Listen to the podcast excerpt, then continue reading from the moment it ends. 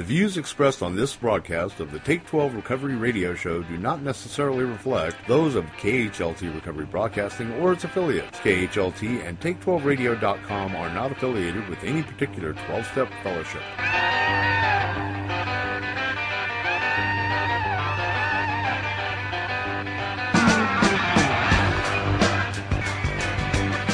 Remember me, I'm the one down on the floor. Telling you people that I ain't there no more.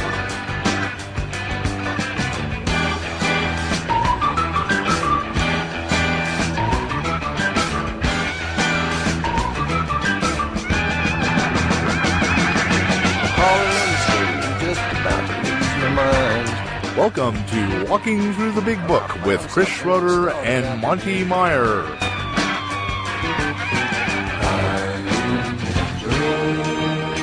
Now, here's those two guys who investigate prior to contempt, Chris and the Monty Man. Well, welcome, family, all you scallywags, and those of you in recovery, advocates, or family members. Welcome to Walking Through the Big Book with myself and Chris Schroeder. Chris, how you doing this week, buddy? I'm doing great, Monty. How was your week? It was most excellent. It's been very busy. Of course, moving into our new building and dealing with the spiders. We got rid of a whole bunch of brush around the building, and that upset the whole spider population. And now they're trying to get in the building, and I'm not real fond of those suckers. But I think we got it down pretty good. But we're really happy to be here, and it's just another step forward in doing this thing for you guys, the listeners, and we're just loving it, man. We're weaving a tangled web. We are. And what did they say? You know, three chords together are is good stuff, man, and we've got some things going on that to listeners that we can't really disclose right at the moment, but we just got some things going on that are real positive, and I just encourage every one of you guys to write in and talk to us. Tell us what you think of the show. Our email address is take12radio@comcast.net, and just let us know what you're thinking. If you have any suggestions for any other shows or want to talk to us about any of the other programs, please feel free to do that. So this is Walking Through the Big Book, and Chris, we're in Bill's story, correct? Yes. Last week, Monty, we went through the first 8 pages of Bill's story, which is basically what happened to Bill, a very, very good description of someone's alcoholic life. And there's a transition point at the bottom of page 8. Where you go from Bill's chronic addiction into the circumstances that unfolded that led to his recovery. So we're going to be talking about Bill's recovery this week, and we were talking about his alcoholism last week. All right. And we are at the bottom of page 8? Yeah, I'm going to go ahead and get started. Okay. My musing was interrupted by the telephone. This is Bill talking about one of his last benders that he was on. The cheery voice of an old school friend asked if he might come over. He was sober. It was years since I could remember his coming to New York in that condition. I was amazed. Rumor had it that he had been committed for alcoholic insanity.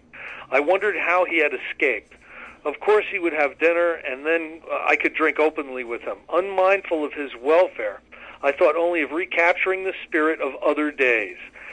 There was that time we had chartered an airplane to complete a jag.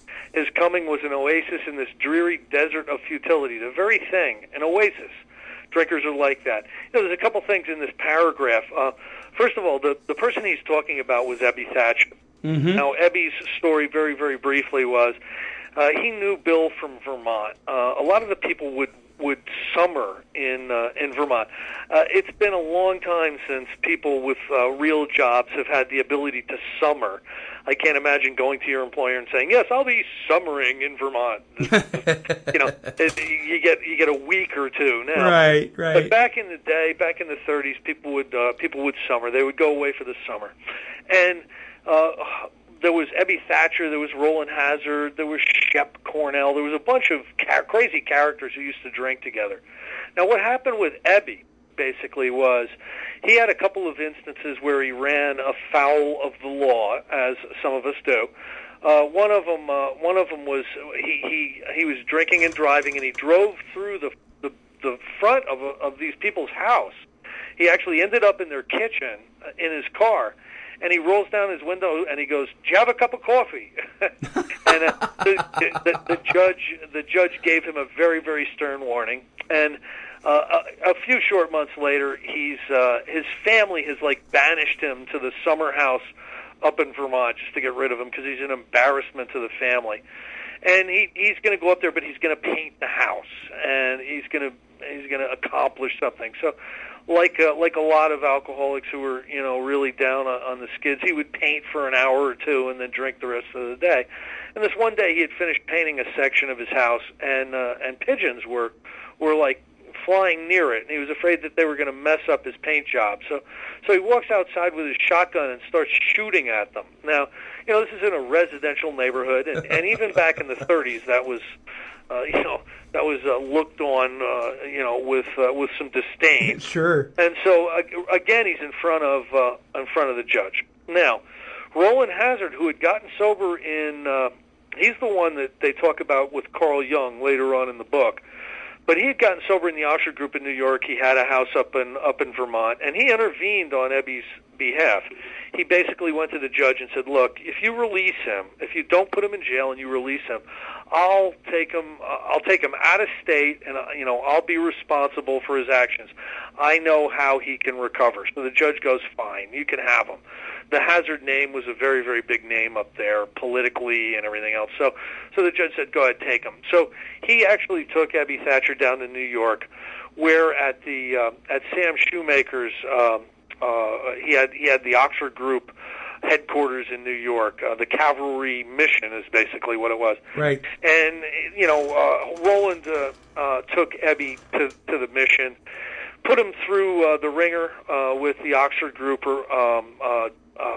the Oxford Group program, the spiritual rejuvenation program, and all of a sudden Ebby's sober. Now, what they did in the Oxford Group is they practiced witnessing, and witnessing was basically going out and trying to save other souls, much like it is today in a lot of religions. Mm-hmm. And so Ebby set his sights on Bill. He had heard Bill was, you know, drinking a lot. And he pays him a visit, and this is what Bill is setting up in this paragraph. I also really, really love the part where he says, I only thought about recapturing the spirit of older days. Monty, I don't know about you, but when I was drinking, I was always trying to recapture like the really good times I had when I was drinking, when I felt good about my life, and that was mainly in high school and shortly thereafter. And here I am in my early 30s, still drinking and still hanging on to those good times and wondering where all those people were. It's kind of a very, very pathetic type of place to be, and I understand that a lot. Yeah. And the door opened, and he stood there, fresh-skinned and glowing. There was something about his eyes. He was inexplicably different. What had happened? Monty, you see this also. You see this with people who get it. You know, mm-hmm. They're in their first year of recovery, and all of a sudden the lights come on. You know, they've started to work the steps. Maybe they're going to some support group meetings, and all of a sudden you just see the lights come on, and their eyes come back to life. That's really what happens in recovery from alcoholism if everything is handled correctly. I pushed a drink across the table. He refused it. Disappointed but curious, I wondered what had gotten into the fellow. He wasn't himself. "Come, what's this all about?" I queried. He looked straight at me. Simply but smilingly, he said, "I've got religion." I was aghast, so that was it. Last summer, an alcoholic crackpot. Now, I suspected, a little cracked about religion. He had that starry-eyed look. Yes, the old boy was on fire, all right. But bless his heart, let him rant. Besides, my gin would last longer than his preaching. But he did no ranting. In a matter-of-fact way, he told how two men had appeared in court persuading the judge to suspend his commitment. They had told of a simple religious idea and a practical program of action, the Oxford Group. That was 2 months ago, and the result was self-evident. It worked. He had come to pass his experience along to me if I cared to have it. I was shocked but interested. Certainly I was interested. I had to be, for I was hopeless. He talked for hours. Childhood memories rose before me. I could almost hear the sound of the preacher's voice as I sat on still Sundays way over there on the hillside. There was that pro-offered temperance pledge I never signed, my grandfather's good-natured contempt of some church folks and their doings, his insistence that the spheres really had their music, but his denial of the preacher's right to tell him how he must listen, his fearlessness as he spoke of these things just before he died. These recollections welled up from the past. They made me swallow hard. That wartime day in Old Winchester Cathedral came back again. I had always believed in a power greater than myself. I had often pondered these things. I was not an atheist. Few people really are. For that means blind faith in the strange proposition that this universe originated in a cipher and aimlessly rushes nowhere. My intellectual heroes, the chemists, the astronomers, even the evolutionists, suggested vast laws and forces at work. Despite contrary indications, I had little doubt that a mighty purpose and rhythm underlay all. How could there be so much of precise and immutable law and no intelligence?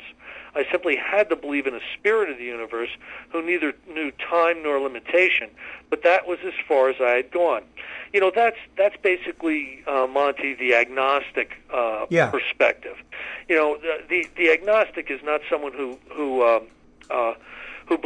thinks there's no God. They basically think that it's not something that can be answered. They neither think that there is not a God, or there is a God that can be all understood. Mm-hmm. And in the Greek, agnostic meaning was one of the terms for Gnostic, not for gnosis actually means knowledge. Knowledge, right? So agnostic means without knowledge. Without knowledge, a knowledge. So an agnostic would be someone without knowledge to be able to say for sure. Right. There's a God. I'll tell you what, you want to be put in a position where you can actually experience God, get involved in recovery. You know, it gets to the point where the coincidences pile up so fast and furious that you just have to start seeing that there's some type of positive interventionary force that's working on your behalf, you know, when you lay yourself open to it. And I really think this particular book, you know, we're going to talk about We Agnostics in several weeks. I think this book is a great starting point for someone's spiritual development, and a starting point for someone to develop a personal relationship with God. It's almost an instruction manual in doing so, you know. And what happened with Bill certainly brought him from, you know, believing that there's some type of underlying intelligence in the universe to a direct revelation of God. It actually did, and I believe that he was to the best of his ability, he was passing that on in this book. Mm-hmm. Mm-hmm. With ministers and the world's religions, I parted right there. When they talked of a God personal to me, who was love, superhuman strength, and direction, I became irritated, and my mind snapped shut against such a theory. It's not unusual for someone to get into recovery and have preconceived notions and prejudices against spiritual or religious matters. There's places in this book that begs you to lay aside those prejudices. Yeah. Because those prejudices could be the thing that keeps you from accepting a program of recovery that can save your life. That's right. You know, what I'll say to someone who I'm working with is, would you rather be right or would you rather survive? Because it can come down to either or. Mm-hmm. You know, you so want to be right with your particular religious and spiritual viewpoint that you would choose death over changing your mind. No, but unfortunately, some people do. That's right. You know, it says basically in this book, to die an alcoholic death or to live life along spiritual lines. Those are your two choices. And what happens so often with alcoholics is they'll say something like, well, could you explain dying an alcoholic death in more detail? You know what I mean? It's crazy, but it's almost inherent in the condition, the mental condition of alcoholism, to be in belligerent denial. about some of these things. And again, we beg of you to lay aside your prejudices. Just have an open mind. Yeah. I don't think anybody's trying to sell you anything in this book, except they're not trying to tell you what type of a God to believe. They're trying to tell you if you don't get to a God, you're going to die. That's really all they're saying. They're not trying to get you converted into any specific religion. They're basically telling you that if you don't get a personal relationship or the consciousness of God, you're going to die. And unfortunately, that can be true, especially if you're really a chronic alcoholic, like this book was written for. Yeah. To Christ I conceded the certainty of a great man, not too closely followed by those who claimed him. His moral teaching, most excellent. For myself, I had adopted those parts which seemed convenient and not too difficult. The rest I discarded. I got to interject here. Sure. I really have to. Two pieces. When I read this, my thought was, okay, Ebby, this is who Ebby was talking about, because otherwise he would have said to whoever, and because Ebby was coming out of the Oxford Group experience and so forth, which was a Judeo-Christian program. Yes. And then the other part was when he says I adopted those parts which seemed convenient and not too difficult, the rest I discarded. That's kind of a dangerous thing, isn't it? Well, you know, just to back up a little bit, certainly the Oxford Group was Christian at its core and very evangelical. I mean, they really, literally, they had you out there witnessing to people on street corners, actually standing on soapboxes. I mean, you know, this was a very, very profoundly Christian organization. Now, my own personal thoughts on what happened and why it changed. That's a big controversy in our area. There's a bunch of Christian people are basically saying that Alcoholics Anonymous needs to go back to its Christian roots, and certainly its roots were very, very Christian. A couple of things that happened. One of them was Bill Wilson and his crew were kind of pushed out of the Oxford Group. Now, there's an actual letter of apology from Sam Shoemaker, and that's in the archives somewhere. He basically related to Bill years later, we had no idea the significance of what you were putting together here, Bill. We just saw all of you as a pain in the butt. Because what would happen is Bill would drag people off of bar stools, out of the Bowery, out of psych units, out of mental hospitals, and drag them in, and they would be out of control in these Osher Group meetings. It would be like everybody's having a nice church service, and all of a sudden 5 or 6 drunken wild men get brought into the church service by Bill Wilson. But somebody came up to Bill and said, "Bill, take these people somewhere else." So what he did was he kept the stuff that seemed to work for him and for other people, while he was developing the structure for Alcoholics Anonymous, while he was developing the structure for this book. And see. I'm not going to say that this is right or wrong, yeah. It is what it is. Yeah. He basically developed this into a non-denominational, non-religious program. He felt that the principles were strong enough, the spiritual principles were strong enough to not have to be supported by any particular religion, and that would open the doors wide enough for people of all religions. Now, I'm not saying that's right or wrong. That's basically that's almost basically a personal opinion that each of us need to come to, but that's what happened. That's what he did, yeah. That's what he did, and he did it really against the wishes of the Akron Group, because the Akron Group, right up until the book was published, the Akron Group remained an Oxford Group, the alcoholic contingent of the Oxford Group. So there was some real bad blood, when Bill Wilson broke away and started his own thing. And if you ever hear any Clarence Snyder tapes, Clarence Snyder basically makes the claim that he started the first AA meeting ever because he was the first person who broke away from Akron and started a meeting and called it Alcoholics Anonymous in Cleveland. I think Bill was doing that prior. I think so too. To Clarence. Yeah. But Clarence makes that claim anyway.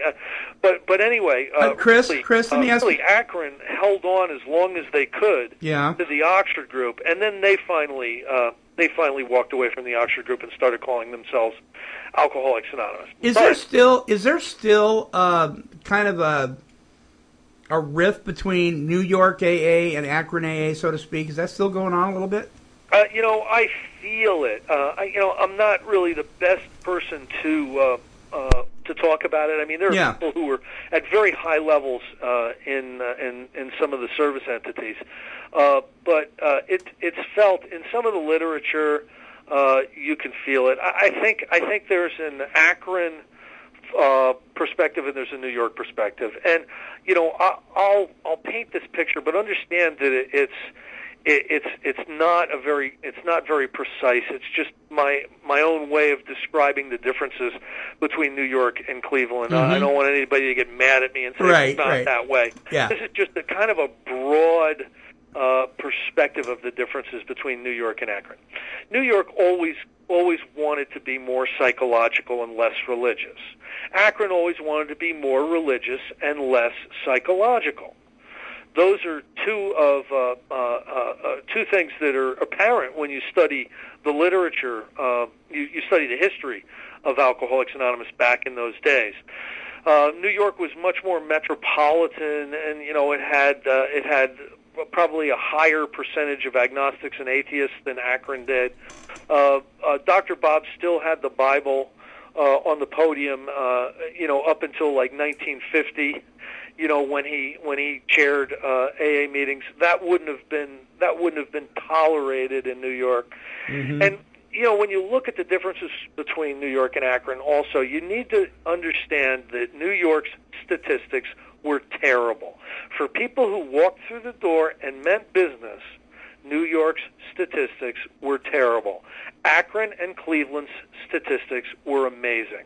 Mm. So that's an important characteristic to look at when you're deciding which type of recovery fellowship or perspective you're looking for. Mm-hmm. You want to increase your odds of being able to stay sober. I would be paying attention to the Ohio, how the Ohio people did it. I would not be paying attention to how they did it in the 40s in New York. And I still think probably if a detailed study was even possible, if you did a detailed study, you would probably find that the statistics in Ohio are still better than New York, because mm-hmm. a lot of this carries over to this day. Yeah. At least that's definitely my opinion. The wars which had been fought, the burnings and chicanery that religious dispute had facilitated, made me sick. I honestly doubted whether, on balance, the religions of mankind had done any good. Judging from what I had seen in Europe and since, the power of God in human affairs was negligible. The brotherhood of man, a grim jest. If there was a devil, he seemed the boss universal, and he certainly had me. Now, this is also a perspective that a lot of people have in chronic alcoholism. Toward the end of my drinking, Monty, the thought of a benevolent God was far from me. Mm-hmm. Everything was going wrong. If someone would have said to me, "There absolutely is a God," I would have seen him as some sort of cosmic Alan Funt, because one terrible thing after the other was happening to me. However, I was caught up in alcoholism, and I believe that since the days of Adam and Eve, when we'd been given free will, I think we have every right in the world to totally screw up our life. Yeah, sure we do. And I wasn't practicing spiritual principles. I wasn't seeking to try to align myself with God's will. I was getting what I was getting. I just had a real negative perspective, like Bill did, on the world. Mm-hmm. But my friend sat before me, and he made the point-blank declaration that God had done for him what he could not do for himself. His human will had failed. Doctors had pronounced him incurable. Society was about to lock him up. Like myself, he had admitted complete defeat. Then he had, in effect, been raised from the dead, suddenly taken from the scrap heap to a level of life better than the best he had ever known. Had this power originated in him? Obviously it had not. There had been no more power in him than there was in me at that minute, and that was none at all. That floored me. It began to look as though religious people were right after all. Here was something at work in a human heart which had done the impossible. My ideas about miracles were drastically revised right then. Never mind the musty past, here sat a miracle directly across the kitchen table. He shouted great tidings. I saw that my friend was much more than inwardly reorganized. He was on a different footing. His roots grasped new soil. Despite the living example of my friend, there remained in me the vestiges of my old prejudice. The word God still aroused a certain antipathy. When the thought was expressed there that there might be a God personal to me, this feeling was intensified. I didn't like the idea. I could go for such conceptions as creative intelligence, universal mind, or spirit of nature, but I resisted the thought of a czar of the heavens, however loving his sway might be. I have since talked with scores of men who felt the same way. I almost think it's universal, you know, somebody coming into recovery. But what the thing I don't get, though, it's what a wonderful thing. To me, I would be going, wow, this universal spirit or whatever loves me. I don't see how somebody could balk against that. I don't get it. When you're still stinking of gin and you've ruined your life and your wife is working because you can't, and you're making the gin in the bathtub, and you've been evicted 13 times and in the hospital 9 times that year, it's very difficult to shout for joy. When somebody comes up and 12 steps you the way Ebby did. But the important thing is he put it in Bill's mind. Yeah. That there may be a possible recovery opportunity with this thought of God. And listen, the truth sometimes haunts us. I don't know about you, but every once in a while someone would come up and look me right in the eyes and tell me the truth. And the first thing that would happen is I would get very, very angry. That's true. But you have to internalize it, because it's going to gnaw away at you. It's truth, and deep down inside you know that it's true, and you have to figure out a way to deal with it.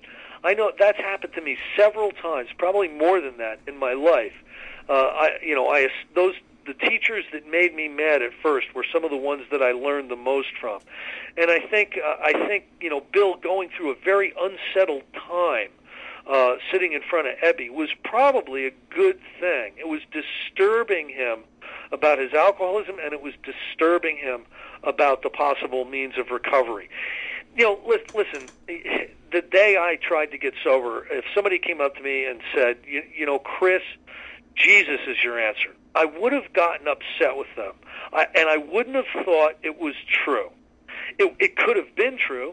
You know what I mean? It could have been the most profound statement ever made to me, but my mind was not ready to wrap around it. Mm-hmm. You know what I'm saying? Mm-hmm. Mm-hmm. But sometimes those disturbances start to prepare us for accepting the truth about ourselves and about what we need to take responsibility for. And I think Bill was shaken to the core during this meeting. He never forgot it. He talked about sitting at that kitchen table with Ebby the rest of his life. So it was a very, very meaningful experience to him. And he was not yet at that moment ready to accept God as his father, as the principal in his life, or as the director, like the third step states. But he was starting to become willing to change his mind. Mm-hmm. And that's a very, very important point. My friend, and of course he's arguing with Ebby. He doesn't say this in the book, but he's telling Ebby he's cracked and all this. Yeah. My friend suggested that and Ebby started to get mad. This is what Ebby remembered. I've heard tapes of Ebby. He remembers he finally got frustrated with Bill, and this is what he said. My friend suggested what then seemed a novel idea. He said, "Why don't you choose your own conception of God?" And he said that out of frustration. Mm-hmm. That statement hit me hard. It melted the icy intellectual mountain in whose shadow I had lived and shivered many years. I love that line. The icy intellectual mountain in whose shadow I had lived and shivered many years. I was an intellectual. I really thought I was an intellectual back when I was drinking. And that intellect was never going to get me out of my alcoholic dilemma. It's not the intellect that saves you. It's the spirit. You know, so he started to change his mind. I stood in the sunlight at last. It was only a matter of being willing to believe in a power greater than myself. Nothing more was required of me to make my beginning.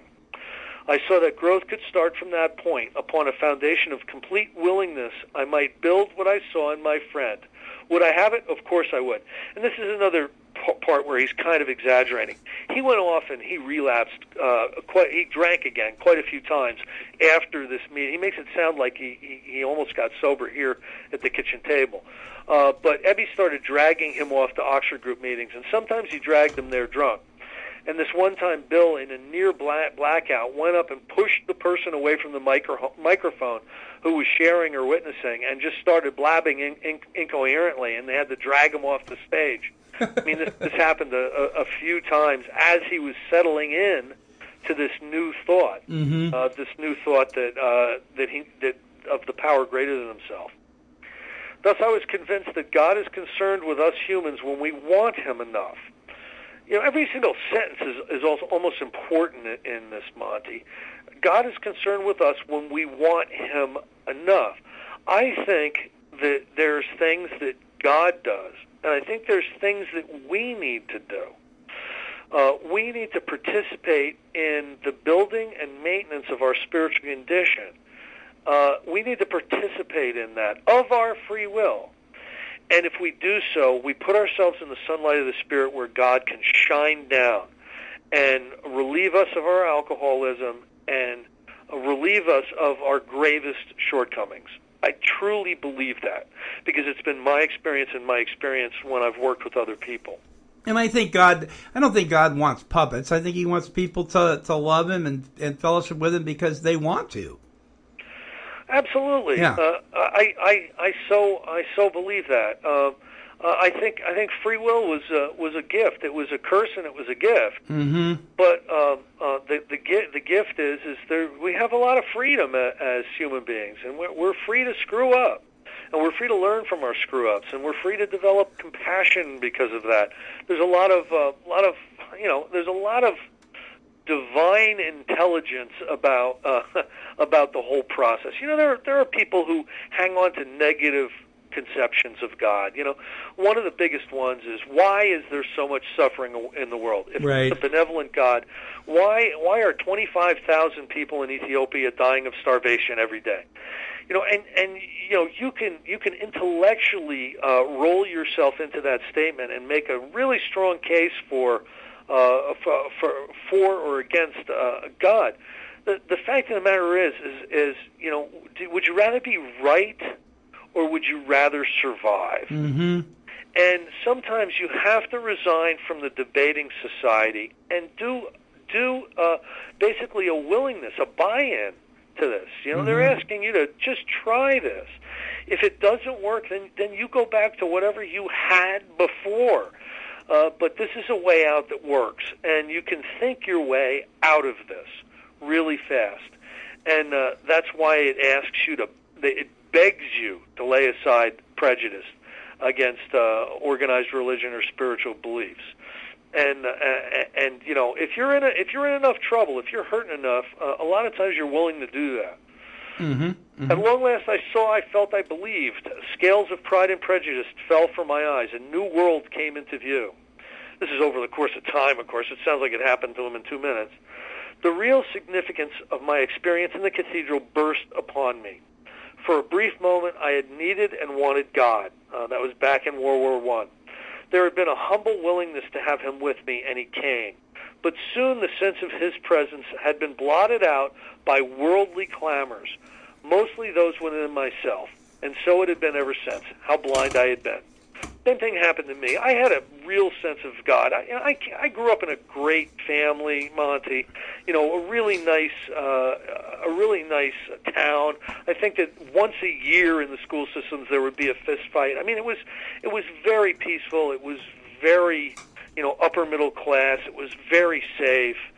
And it came a time when I was about 12 or 13, where I started to act a little bit delinquently. And, you know, when you start to do crimes and be a delinquent, you know, you don't want a loving God looking over your shoulder, you know, keeping score. So, you know, my relationship with God started to part company about that. I think everybody has a different experience in the beginning of their early life. But I had a warm and fuzzy experience with God. I did.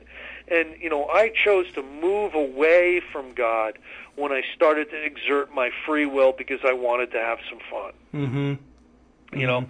Yeah, you bet. There I humbly... At the hospital, I was separated from alcohol for the last time. Treatment seemed wise, for I showed signs of delirium tremens. This is important.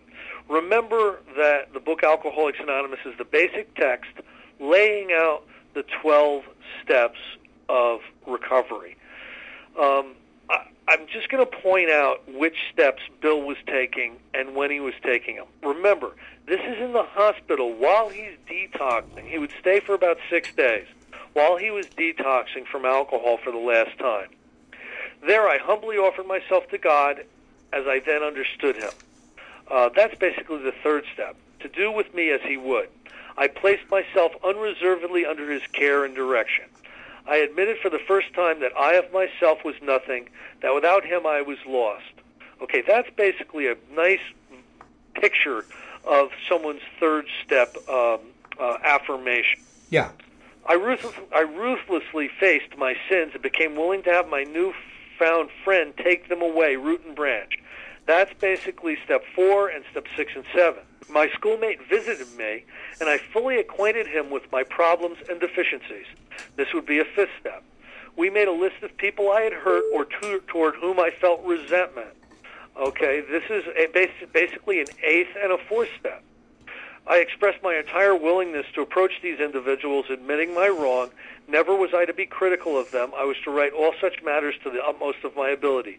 Again, that's an 8th step, basically looking toward his 9th step. I was to test my thinking by this new God consciousness within, steps 10 and 11. Common sense would thus become uncommon sense. I was to sit quietly when in doubt, asking only for direction and strength to meet my problems as he would have me. Never was I to pray for myself, except as my request bore on my usefulness to others.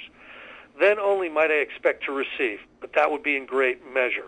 Okay, this is a beautiful example of a very primitive form of the 11th step, and the 10th and the 11th step. My friend promised when these things were done, I would enter upon a new relationship with my Creator, that I would have the elements of a way of living which answered all my problems. This basically talks about most of the promises. Belief in the power of God, plus enough willingness, honesty, and humility to establish and maintain the new order of things were the essential requirements. Simple, but not easy. A price had to be paid. It meant destruction of self-centeredness. I must turn in all things to the Father of light who presides over us all.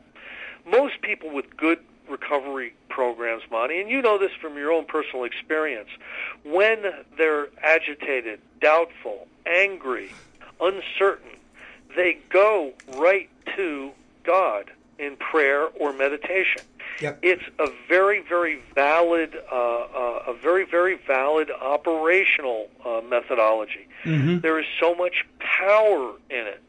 The only people I know that criticize this type of thing are people who have not tried it enough, as it basically states in the step book. Mm-hmm. These were revolutionary and drastic proposals, but the moment I fully accepted them, the effect was electric. There was a sense of victory followed by such peace and serenity as I had never known.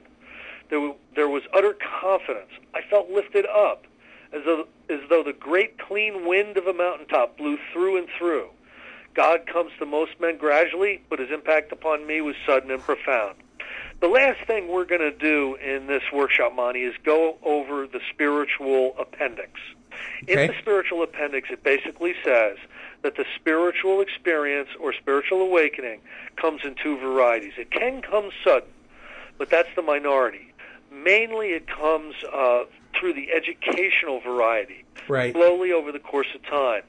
I would like to submit for people to think about that Bill Wilson went through these steps, except for the 9th and the 12th, went through all of the 12 steps on his hospital bed in between visits with Ebby. So it was in a matter of days that he went through the steps. Did he have a sudden and profound spiritual awakening? Yes.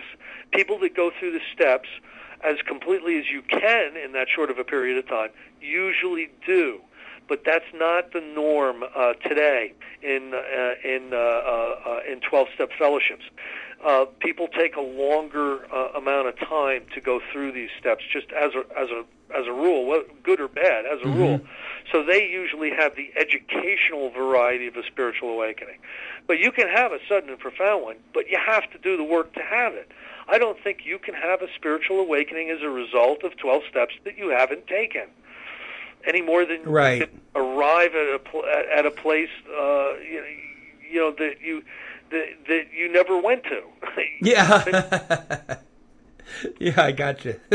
for a moment, I was alarmed and called my friend, the doctor, to ask if I was still sane. Listened in wonder as I talked.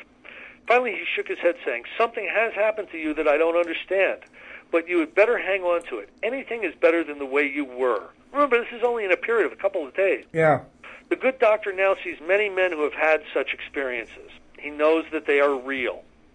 While I lay in the hospital, the thought came that there were thousands of hopeless alcoholics who might be glad to have what had been so freely given to me.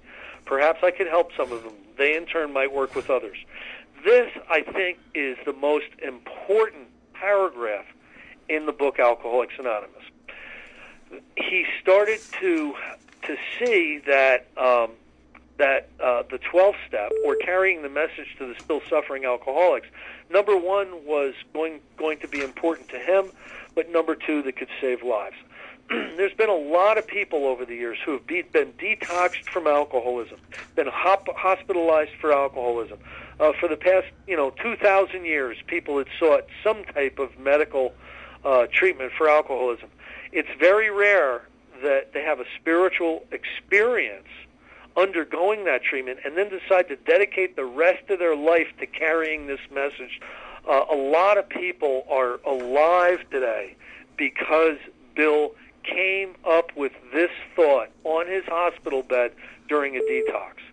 I think, we're here by seconds and inches. This is one of those cases. If he had said, well, I got mine, I think I'll just go back to the Oxford Group and leave those drunks be, 4 million people today may not have survived. Mm-hmm. So this is a very, very important paragraph historically. My friend had emphasized the absolute necessity of demonstrating these principles in all my affairs. Particularly was it imperative to work with others as he had worked with me. Faith without works was dead, he said. How appallingly true for the alcoholic. For if an alcoholic failed to perfect and enlarge his spiritual life through work and self-sacrifice for others, he could not survive the certain trials and low spots ahead. I am going to read that sentence again, okay? Monty, because I'll tell you, anybody that relapses in a 12-step fellowship, and let's say you're listening to this tonight, and you relapse in 12-step fellowships, I'm going to read this sentence, and you ask yourself if this is what you're doing. Because if you're not doing this, you're not supposed to stay sober, okay? Okay. For if an alcoholic failed to perfect and enlarge his spiritual life through work and self-sacrifice for others, he could not survive the certain trials and low spots ahead. So if you are not trying to perfect your spiritual life and you are not working and self-sacrificing for other people besides yourself, you're not supposed to get this. Mm. It's a whole shift in perspective. I think the alcoholic's whole life system is based on a selfish and self-centered foundation. Now the spiritual life asks you to shift that perception and perspective from selfish and self-centeredness to basically to service and love of others and compassion. That's really where the spiritual awakening shifts you to. And if you don't get there, if you're still just going to support group meetings for you, and, you know, these people are doing it wrong, and, you know, I don't like the coffee, and you're not helping anybody, you are not supposed to stay sober. Okay? Yeah, it makes total sense. That's just the way it is. Yeah, because I, in fact, this came up the other day about service work, and I had mentioned in a meeting, I said, well, you know, I went through several years being very involved in service work, and lying about my sobriety time because I was drinking in amongst that. And the difference was, though, I was doing the service work. I was doing it all about me being in the glory lights. I wasn't doing it for other people. And that's why your motives were wrong. Motives were wrong, yeah. You were expecting something back as a reward for that service work. And I drank. Yeah, and that can happen, too. That can definitely happen, too. If he did not work, he would surely drink again. And if he drank, he would surely die. Then faith would be dead indeed. With us, it is just like that. My wife and I abandon ourselves with enthusiasm to the idea of helping other alcoholics to a solution of their problem. I think he was more enthusiastic than Lois was. It was fortunate for my old business associates remained skeptical for a year and a half, during which I found little work. I was not too well at the time and was plagued by waves of self-pity and resentment. This sometimes nearly drove me back to drink, but I soon found that when all other measures failed, work with another alcoholic would save the day. Many times I have gone to my old hospital in despair. On talking to a man there, I would be amazingly lifted up and set on my feet. It was a design for living that works in rough going. This is another important point that I think has been missed by a lot of the support groups today. One of the most important points in the early days when Bill Wilson was developing Alcoholics Anonymous was the fact that you need to go and find drunks to work with. You don't need to wait for them to ask you. You need to go and find them and work with them. Okay, and so if he was in a bad emotional state, what he needed to do is go to the hospital and find somebody detoxing and then tell him his story and try to help him. I wish everybody in recovery was doing that today. You know how many more people would be alive if there was that many more people doing 12-step work? Mm-hmm. So often in support groups, people just relax and, you know, let people come to them and don't get really involved in trying to carry the message to the still suffering. They mistake the public relations policy of attraction rather than promotion. You know, they relate that to their own life. That's the public relations policy of Alcoholics Anonymous. It is most certainly not the operational methodology. Mm-hmm. The operational methodology is go and find people who are sick and suffering and work with them. They practically don't care where you go. You just need to go and find them. And that's something that's really, really lacking, I think, in support groups today. We commenced... We commenced to make many fast friends, and a fellowship has grown up among us, of which it is a wonderful thing to feel part. The joy of living we really have, even under pressure and difficulty. I've seen hundreds of families set on their feet in the path that really goes somewhere. I've seen the most impossible domestic situations righted, feuds and bitterness of all sorts wiped out. I've seen men come out of asylums and resume a vital place in the lives of their families and communities. Business and professional men have regained their standing. There is scarcely any form of trouble and misery which has not been overcome among us. In one western city and its environs, there are 1,000 of us and our families. We meet frequently so that newcomers may find the fellowship they seek. At those informal gatherings, one may often see from 50 to 200 persons. We are growing in numbers and power.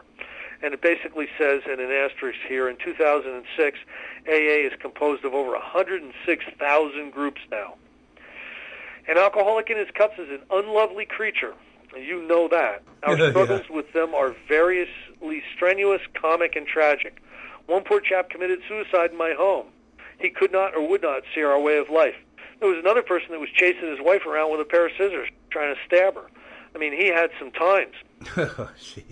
There is, however, a vast amount of fun about it all. I suppose some would be shocked at our seemingly worldliness and levity. Just underneath, there is a deadly earnestness. Faith has to work 24 hours a day in and through us, or we perish. Most of us feel we need look no further for utopia. We have it with us right here and now. Each day, my friend's simple talk in our kitchen multiplies itself in a widening circle of peace on earth and goodwill to men. That still, Monty, I believe, is the best story that's ever been put in this book. It's the best example of a 12-step call and what it was like, what happened, what it's like today that's in this book. I absolutely love it. And when I first read it, they handed it to me when I was in rehab. I thought, Bill, what a loser. Now, look at this guy. Loser. And you know, and I got to tell you, he may have been the most significant force, at least in the top five, in the 20th century, as far as a social architect and a healing force. Yeah, I really believe that. There may have been people like the Rockefellers and stuff who saved more lives than Bill did with their various medical things. But as far as a template for overcoming addictive illness and obsessive-compulsive disorder, this 12-step process is unparalleled. Any legitimate treatment center for addiction or alcoholism has to incorporate the 12-step principles, or its outcomes are going to be drastically decreased. So it's important. This is an important book, and it might have been written in the 30s, but I'll tell you, its significance still rings true today. Mm-hmm. Mm-hmm.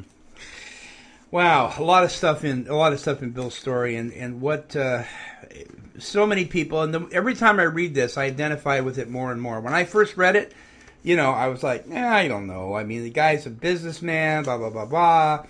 But the more I read it, the more I listen to it, and the more I discover things in it in book studies and so forth, the more I can identify with Bill. Good stuff, my friend. Good stuff. Yeah, really good stuff. Next week, we'll be embarking on There Is a Solution, right? That is one of my favorite chapters. We're going to have some fun with that. And, you know, we're going to blow some misconceptions out of the water because there's so much really strong material in There Is a Solution that is overlooked, glossed over, whitewashed today in recovery processes that it isn't even funny. And you know, we're gonna really see what the first step involves. I believe the first step is the most misunderstood step in any recovery fellowship in America today.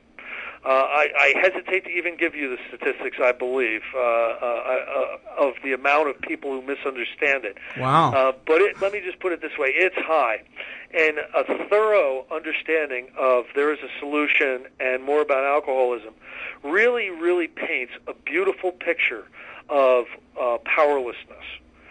And I think an inner admission to powerlessness is really necessary to make it through the rest of the steps. So the next 3 or 4 weeks, we're going to be going through the first step, and it's going to be fun, Monty. All right, I look forward to it, my friend. I look forward to it because I probably misunderstood a bunch of things about the first step too. I'm excited to find out what they are. Yeah, I have a lot of fun going through those chapters. All right. Thank you, Chris. Once again, it's been a great show, and folks, we're going to be putting these CDs together as a set for you. But know this too: you can go right here where you're listening to this, if you're listening on your PC, and you can download these shows as well. If you're listening on a portable device right now and you've never been to our website and you've been given this by a friend, our website address is take12radio@comcast.net. We have a different recovery show every day of the week. In fact, some days we have a couple. And, of course, recovery talk and positive music 24 hours a day, 7 days a week. Thanks, Chris. Thank you so much, Monty. All right. Join us again next week, folks, as once again, Chris Schroeder and the Monty Man and you walk through the Big Book.